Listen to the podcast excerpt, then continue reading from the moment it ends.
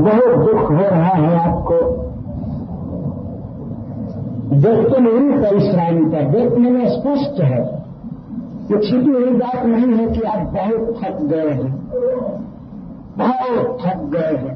एक पैर आपसे चला नहीं जाता। और ये बिल्कुल थके नहीं थे कभी भी थक नहीं सकते थे ये तो लाखों वर्ष भेड़ कभी थकने वाले नहीं थे, क्योंकि जो रखे ही नहीं।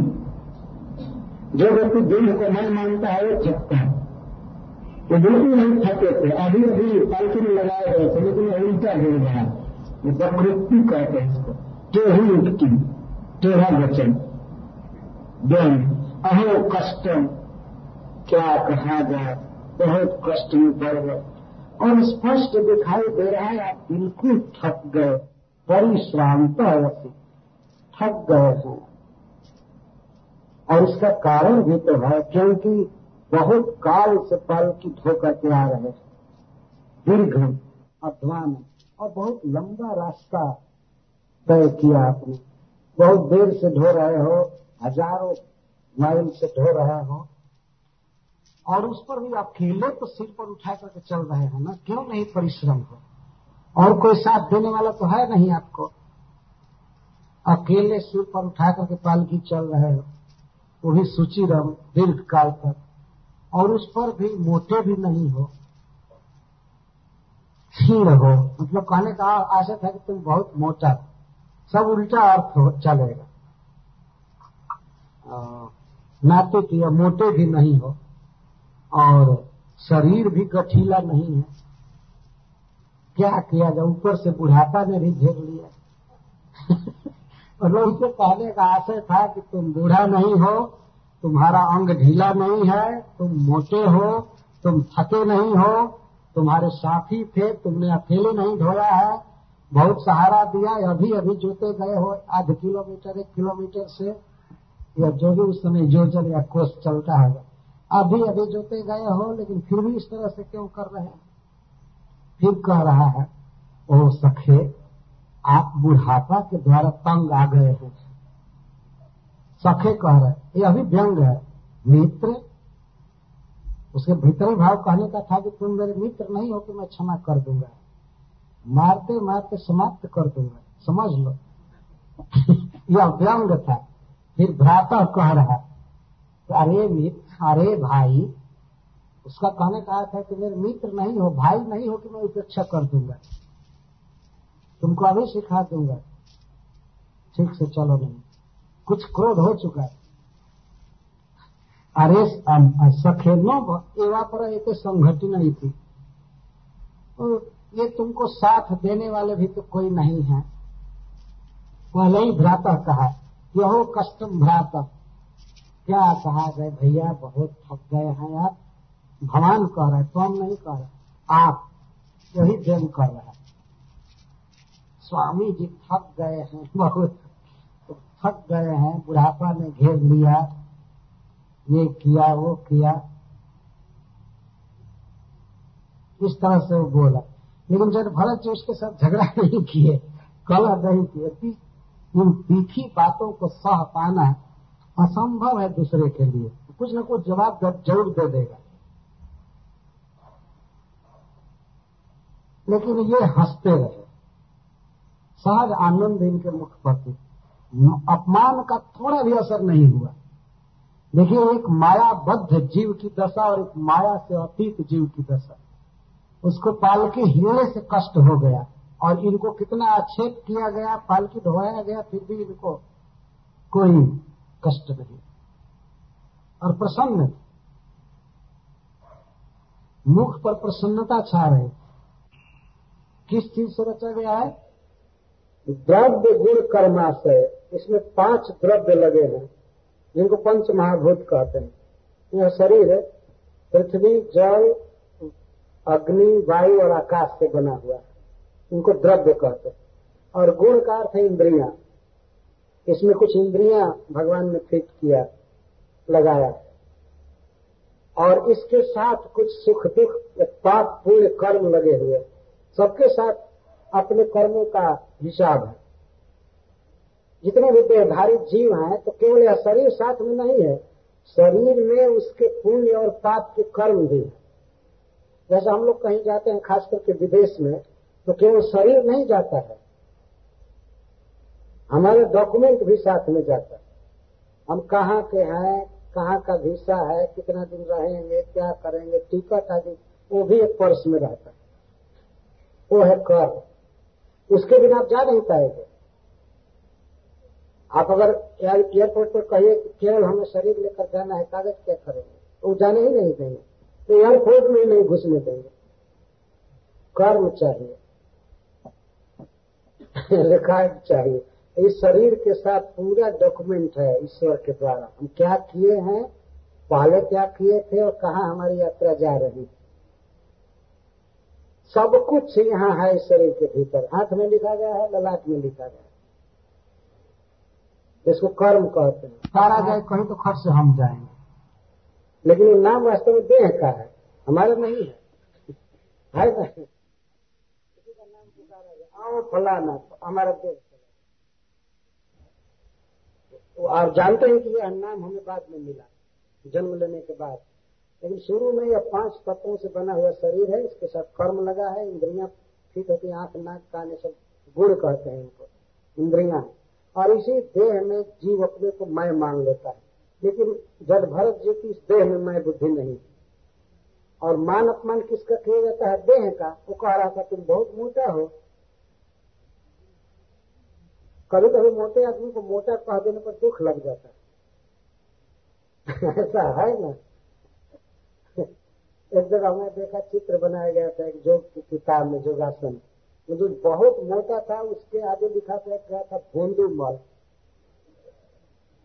और जिसका शरीर बहुत क्षीण था, चित्र बनाया गया था तो वहाँ लिखा गया था, लकीर चंद। तो लकीर चंद भी नहीं होना चाहिए, भोंदे मल भी नहीं होना चाहिए। और एक जगह लिखा था, सुदेह शर्मा। बहुत अच्छा शरीर। सुदेह शर्मा। पेट निकला नहीं था। और शरीर बिल्कुल ठीक था तो उसको सुदेह करो। और किसी बहुत दुबले पतले आदमी को आप कह दीजिए, बड़ा इस समय आपका हेल्थ बना है, शरीर बहुत बना है तो रंज हो जाएगा।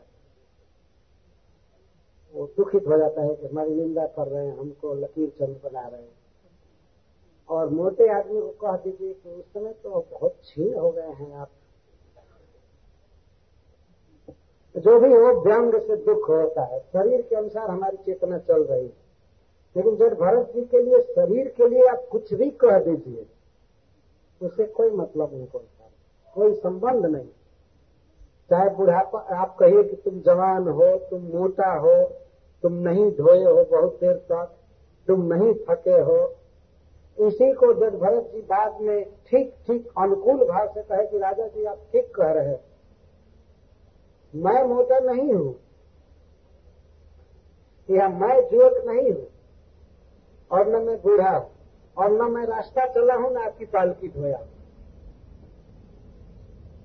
केवल इतना ही कहते हुए पालकी से उतर कर चरण में गिर गया था कि अभी बाप रे बाप, इतनी ऊँची फिलोसफी एक कहार कैसे बोल सकता है? ये तो कोई ज्ञाति है। बहुत बहुत बात बोले जग भरत इन सब बातों का उत्तर भरत जी देंगे। इसीलिए इनको सावधानी से सुनना चाहिए। तो इस अविद्या से, माया से रचित इस देह में, चरम कलेवर में, जो अंतिम शरीर था, इसमें उनकी अहम बुद्धि नहीं और ये शरीर क्या है? संस्थान विशेष है। यह एक संस्था है। इसके कई डिपार्ट है। जिसमें कई डिपार्ट होते हैं उसके संस्थान हैं इसमें अन्न पचाने का एक डिपार्ट है ब्लड सर्कुलेट करने का डिपार्ट है, देखने का सिर अलग है, पैर अलग है, हड्डियाँ सब गुथी गई है। इसको हज़ारों टुकड़ों में खोला जा सकता है। ये चमड़ा हटा करके अलग रखा जा सकता है, मांस को अलग रखा जा सकता है, और संधि स्थान है सत्सम भी जर्जरम, इदम शरीरम सत्सम भी जर्जरम। सैकड़ों संधियाँ हैं, ये सब खुल जाएँगे। ये संस्थान। और इसी को आदमी कहता है, मैं। अगर यहाँ से हड्डी खोल करके रख दिया जाए, अलग अलग पूछा जाए, आप हड्डी हो? तो कहेगा, नहीं नहीं, ये मैं हड्डी नहीं कहेगा आदमी, अज्ञ आदमी भी कहेगा, नहीं, मैं को ये हड्डी है। तो इसी तरह से अगर चाम निकाल करके रख दिया जाए, पूछा जाए, आप चाम है? पागल हो गए हो क्या? मैं चाम हूँ। मैं चाम नहीं। मांस भी खखोर करके कहीं रख दिया जाए तो पूछा जाए क्या आप मांस है तो कहेगा ना। क्या आप आंत हैं हाड़ हैं, हड्डी है, खून है, मल है, मूत्र है, कहेगा ना। इसका अर्थ है कि आप शरीर नहीं है। जो पुर्जे पुर्जे में खोल दिया गया तो उसमें से अब कुछ भी नहीं है। और जब ही जोड़ दिया जाता है तो मैं हूँ। यह अज्ञान देखिए मैं वो संस्थान विशेष कर कई डिपार्टों में बना हुआ शरीर है, और इसी को हम मैं मान लेते हैं। लेकिन जट भरत जी इसको मैं कभी माने ही नहीं थे, उनकी कभी धारणा नहीं थी। जैसे हम इस घर में बैठे हैं, उनको यही लगता था हम घर में बैठे बल्कि इस घर से हम जितना प्रभावित हो रहे हैं, उतना भी वो प्रभावित नहीं।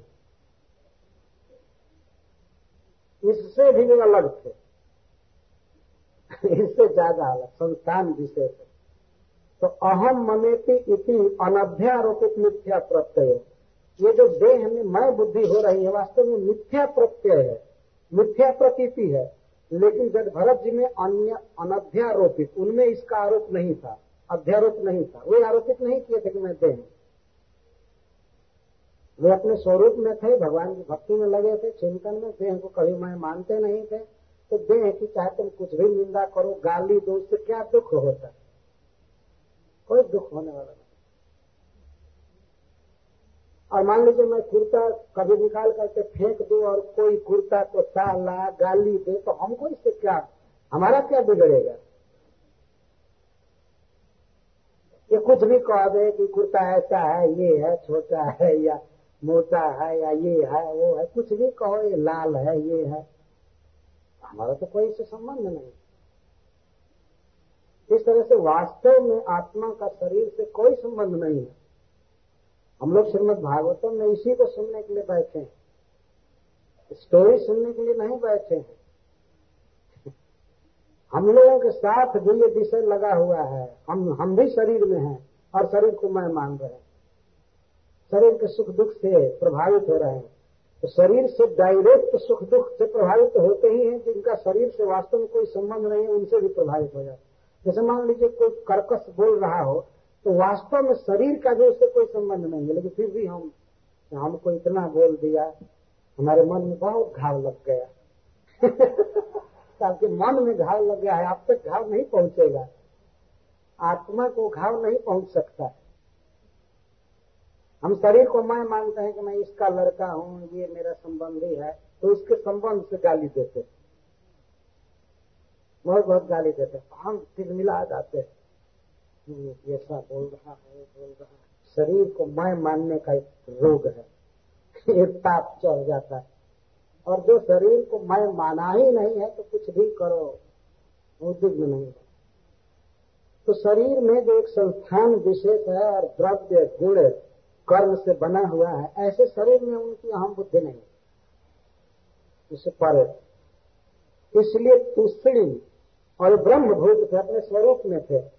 तो चुप रहे तुष्ण कुछ भी नहीं बोले। अब पहले जैसे पालकी धोते थे, वैसे ही धोते रहे। चल। और भी कहा जो थे, वे सब भी चुप थे। राजा भी कहा, ठीक से चलो, ठीक से चलो। उसके व्यंग को समझ ही रहे थे। व्यंग बोल करके छोड़ दिया फिर चलने लगे। लेकिन इनकी गति में कोई परिवर्तन नहीं। जय ही दो कदम चले थे ही फिर चीटी बचाना चालू किए। इनको तो उसका उद्धार करना था। और उसको जिज्ञासा के प्लेटफार्म पर लाना था राजा रहुगण अभी तो थोड़ा क्रोध में था कि पूरा पैजामा से बाहर हो जाएगा तब फिलॉसफी समझेगा। अभी पूरा क्रोध में हो जाएगा तब समझेगा। ये समझ रहे हैं कि यह एक भक्त है, जिज्ञासु है, इसका उद्धार करना। कृपा, हृदय में उमड़ गई। तो चलो तो फिर स्थिति बताने लगे। फिर बाएँ दाएँ पीछे, आगे, बल्कि पहले से भी अधिक हिलने लगी पाली अथ, पुनः स्वस्विकायाम विषम गतायाम पुनः। तो पुनः सब बता रहा था कि पहले तो ये हिल ही रही थी तो पुनः फिर पुनः का अर्थ है कि इतना शासन देने के बाद भी, इस तरह का व्यंग बोलने के बाद भी फिर भी पाल के हिल रहे। पुनः तो अब राजा प्रकुपित तो प्रकृष्ट, प्रकर्षण कुपित बहुत क्रोधित हो गया। तो क्रोध का कारण क्या है? राजापन का भाव, कि मैं राजा हूँ, और मेरी बात कोई नहीं समझ रहा है। इतनी अवहेलना कर रहा है। क्या इसको ध्यान नहीं है कि मैं चाहूँ तो अभी इसको जान से मार दूँगा? शैतान की दशा। ये समझ नहीं रहा कि मैं राजा आप जो राजा है, अभी दो मिनट में चरण में गिरेंगे। सारा भाव उतर जाएगा। देखिए, भावों में ही सब कुछ छिपा हुआ है। हम मानते हैं कि हम इस परिवार के हैं, हमारी इतनी इज़्ज़त है, हम धनी आदमी हैं। इसलिए हम, हमारा ये पोजीशन हमको कोई व्यंग ना बोलेंगे ना करे वो ना करे। इसके कारण होता है रजोगुण था राजापन का भाव था इसीलिए क्रोध है ये तो पाल के हिलने से क्रोध कैसे होगा? कोई गरीब आदमी है अगर किसी थर्ड क्लास के वाहन से कहीं जा रहा है और उसमें चाहे कितना भी जर्किंग हो तो वो उद्विग्न नहीं होगा। सोचेगा हम गरीब आदमी हैं हमको बड़ा भाग्य है कि सवारी मिल गई। है ना? लेकिन बहुत धनी आदमी अगर उसमें बैठ जाए तो पूरे रास्ते में पचासों बार आह करता चलेगा। क्यों बैठ गया? जो बैलगाड़ी फेल हो गई, इसके आगे। ऐसे वैसे ये जा तो दोनों रहे हैं एक की भावना है कि मैं धनी आदमी हूँ, राजा हूँ तो वो दुखी होता जाएगा। और गरीब व्यक्ति इतना से ही खुश हो जाएगा, सवारी मिल गई ट्रेन से फिर खड़ा खड़ा जाएगा, फिर भी कष्ट नहीं होगा। है कि नहीं? पैसेंजर गाड़ियों में भी लोग हँसते हुए जाते हैं, और नहीं तो राजधानी में भी रोते हुए जाते अगर कहीं रोक दिया आधा घंटा तो कहेंगे, ओ, क्या बैलगाड़ी बना लिया? सोचते हैं ना, यह केवल अपने अंदर भावना है कि मैं धनी व्यक्ति हूँ, मैं सुख भोगने के योग्य हूँ, मेरे लिए ऐसा नहीं होना चाहिए। और वहीं पर पैसेंजर गाड़ियों को साइकिल में दे करके पीटते हुए गाड़ियाँ जाती उनको लगा देते हैं लुप लाइन। तब ये धनी लोग आराम से हवा की तरह उड़ते हुए जाते तो थोड़ा सुख फील करते हैं, वो गाड़ी लुप लाइन में है। हमारी गाड़ी पार कर रही है। केवल तुलनात्मक रिलेटिव आनंद है वास्तव रिलेटिव आनंद। है लेकिन वही गाड़ी अगर जा करके कहीं उलट जाए एक्सीडेंट हो जाए तो वो कहेंगे, अरे, वो कितने भाग्यशाली और सुखी थे जो पैसेंजर से आ रहे थे. तुरंत भाव बदल जाएगा। केवल मन में ये बात है, शरीर को मैं मानने के कारण सारा दुख हो रहा है। राजा अपने को राजा मान रहा था, इसीलिए उसको दुख हो रहा था पाल के हिलने से। तो क्या दुख होता है? वो ध्यान करता कि, अरे, बेचारे ढो रहे हैं, चलने में ऊंच नीच ज़मीन पड़ रही होगी, कुछ हो रहा होगा कोई बात नहीं। चलो। लेकिन उसको क्रोध आ गया। तो जो गुणातीत व्यक्ति है, उसको प्रस्तुत किया जा रहा है। देखिए, वो किस स्थिति में सब समय प्रसन्न है। और जो गुणों के भीतर है, जो गुणों के भीतर, वो पालकी हिलने से भी डिस्टर्ब हो रहा है। और साधारण डिस्टर्ब नहीं हुआ वो प्राण दंड देने के लिए भी तैयार हो गया उनके लिए। शायद वो इसके बाद पालकी धोए होते और इस बार हिलाए होते तो पूछा नहीं होता। तो दाह देख जूता, वो मारते मारते उनको बेहोश कर देता। वो मारता बहुत। ये है रजोगुण। तो दोनों अंतर देखिए, एक तरफ़ रजोगुण में रहने वाला व्यक्ति, देह को मैं मानने वाला, और एक तरफ़ देह से अतीत दोनों बहुत अंतर है। ब्रह्मभूत प्रसन्न आत्मा न सोचती, न कांच। तो कोई चिंता नहीं है, सोच नहीं है, जबकि राजा रहुगण के समान नौकर रहे होंगे जब ये राजा थे। राजर्षि भारत के दास रहे होंगे इसके समान। और उनको याद है कि मैं भी एक बार राजा का शरीर पाया था। और इतना ही कह देते कि अरे राजा जी, क्या बनते हैं? मैं भी राजा श्री भारत था, इतने पर ही उसका होश हो जाता है। लेकिन ये नहीं कर चुपचाप चुप तो प्रकुपित हो गया पाल के हिलने से। और प्रकुपित हो करके और बोला कि इदम अरे अरे शब्द संबोधित किया। पहले तो सखे कहा था, भाई कहा था व्यंग और कहा था, अरे, अपने तरफ़ अटेंशन लाने के लिए अरे कहा। अरे, ये तिरस्कार सूचक शब्द है। किमिदम तो क्या हो रहा है? ये क्या हो रहा है? ये क्या हो रहा है? मतलब क्यों फिपाल के हिला रहे हो? किमिदम अरे तुम जीवन मृत्योशी तो तुम मर गए हो क्या? सांस लेते हुए भी तुम मर चुके हो क्या? हमारी बात नहीं समझ में क्या बोला? वो पहले की बात को कह रहा है। मैं जो बोला उसे तुम नहीं समझे। मर गए हो क्या? यदि तुम में प्राण होता तो शायद तुम मेरी बात समझ गया होता। मैं सोचता तुम मर गए। अरे तुम जीते जी मर गए हो क्या? किन जीवन में तो थी माम कदर्थी कृत्य। तुम मेरा तिरस्कार कर रहे हो। मेरी, मेरे अनुशासन पर ध्यान नहीं दे रहे हो। भर्तृ शासनम अतिचरती। तुम अपने भर्तृ के, भरतार के शासन का उल्लंघन कर रहे हो। मतलब राजा अपने को भरतार मानता है, भरण करने वाला सबका, पालन पोषण करने वाला। इनका पालन पोषण क्या किया जाता है? देखिए रजोगुण का प्रभाव, इनको तो एक दिन भी अन्न नहीं दिया था, न कपड़ा दिया था। लेकिन अन्य प्रजा का मालिक है तो इनका भी मालिक अपने को कह रहा है।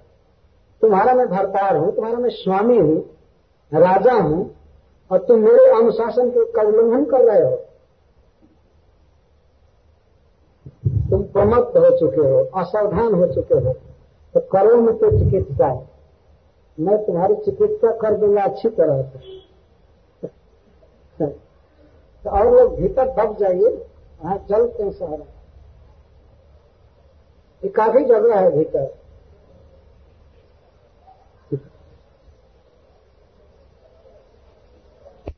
चिकित्सा मैं तुम्हारी चिकित्सा अभी कर देता हूँ। चिकित्सा उपचार को कहते हैं। जब किसी व्यक्ति की नॉर्मल दशा नहीं रह जाती है, रोग हो जाता है तो उसका स्वभाव दूसरा हो जाता है। तो दवा दे देने पर रोगी ठीक हो जाता है। तो तुम्हारी चिकित्सा कर दूँगा। मैं समझ रहा हूँ कि तुम्हारे लिए क्या दवा है। तुम्हारे लिए जूता और वेद यही दवा है।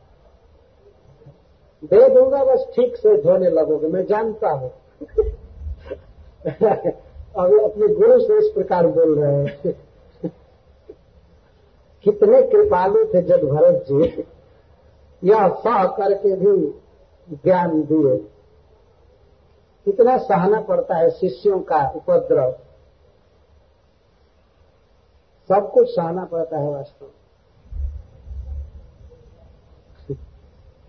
चिकित्सा से कितने रोगी अस्पताल से ठीक होकर आते हैं, है ना? तो राजा भी या स्वामी किसी उदंड सेवक को मारे पीटे और ठीक हो जाते अभी अस्पताल जैसा है। दवा दे दी गई, वो ठीक हो गया। और सबसे बड़े चिकित्सक जमराज को कह रहा है कि जैसे जमराज मनुष्यों की चिकित्सा करते हैं नरक में वैसे चिकित्सा कर देंगे, ठीक हो जाओगे प्रकृति में स्वयं भजिष्य सी तब तुम अपनी प्रकृति में आ जाओगे। मतलब सावधान हो जाओगे, धोने लगोगे ठीक से। ये प्रकृति में आ जाता है।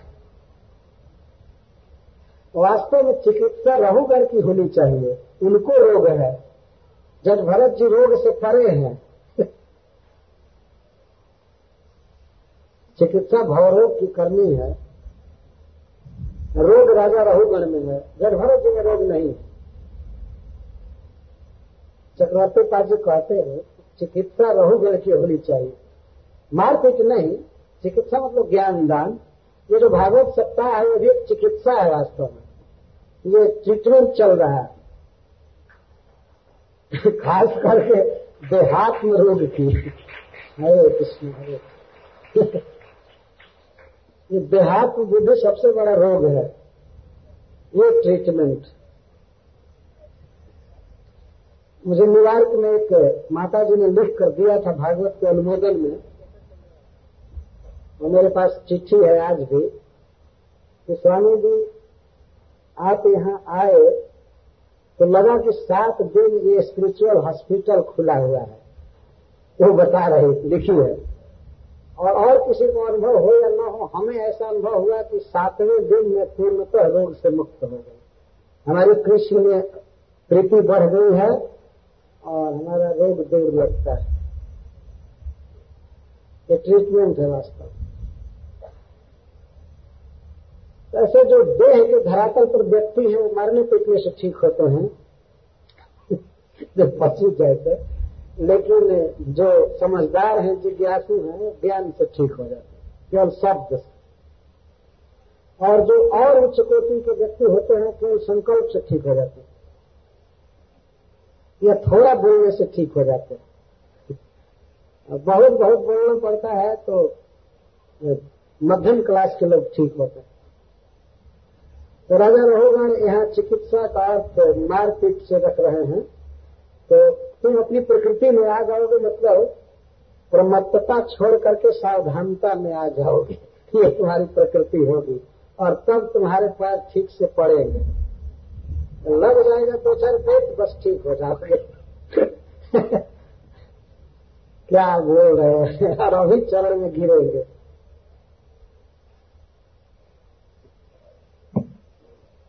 एवं बहु अबद्धम अति भाषमाण सुखदेव गोस्वामी सारी बातों को यहाँ बोल नहीं रहे। एवं कह करके कह रहे हैं, इस प्रकार से बहुत बोला। वो राजपूत था, लगा गाली देने इनको। बहुत गाली दिया। सुखदेव गोस्वामी क्या वो गाली सुनाए? बहुत गाली दिया। बहुत, वो तो जानता था कि ये एक थर्ड क्लास का आदमी है, बोझा ढोना ही इसका काम है। कोई पढ़ा लिखा, कोई उच्च कुल का है नहीं। इसका रूप बता रहा है। और बोझा ढोने में भी एक और कसर कर रहा है। तो इसलिए बहुत गाली दिया। सुखदेव गोस्वामी कहते बहु एवं बहु, इसी प्रकार की बहुत बात बोला। अबद्धम अपनी बहुत अबद्धम अपनी अबद्धम का अर्थ अधिकतम। जो बात नहीं बोलनी चाहिए, उसको भी बोला। बहुत गाली दिया।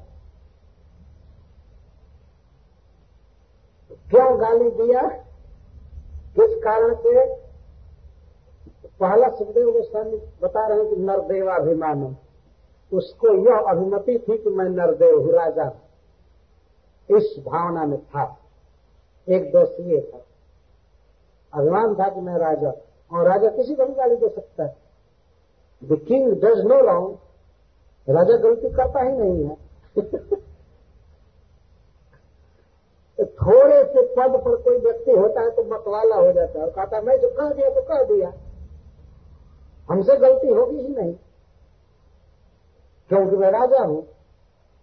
पहला अभिमान था इसका। अभिमति थी कि मैं राजा हूँ। राजा प्रजा को मार सकता है, गाली दे सकता है और इसने बहुत अपराध किया है। नहीं, पालकी हिलाया है, ठीक से चला नहीं है। इसको अपना धर्म देखना चाहिए, इसको अपनी ड्यूटी देखनी चाहिए। मेरी ड्यूटी है आराम से पालकी में बैठने की, इसकी ड्यूटी है धोने की।